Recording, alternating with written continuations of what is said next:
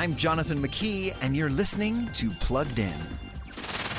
TikTok is rolling out some helpful new limits in response to the enormous criticism the popular social media platform has received.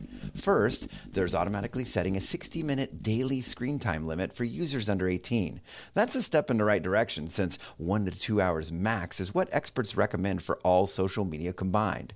And TikTok is also adding to their family pairing features, an attempt to help parents and kids collaborate about what healthy online habits look like. You'll be able to set screen time schedules, uh, among other things.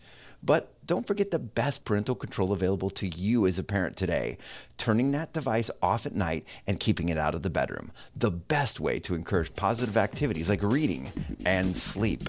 For more about those screens in your kids' pockets, visit us at pluggedin.com slash radio.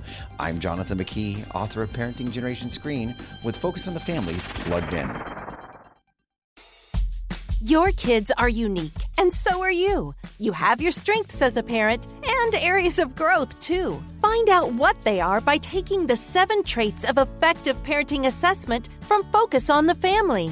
Find out how you're doing on traits like gratitude, grace, and other research backed traits. When you're done, we'll give you a detailed PDF with several pages of content on how to use your unique strengths and how to work on your areas of growth.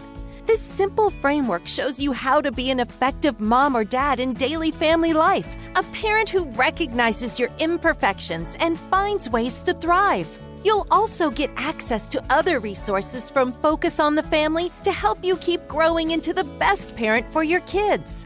It only takes a few minutes to boost your parenting. Take the seven traits of effective parenting assessment at parentingtraits.com. That's parentingtraits.com.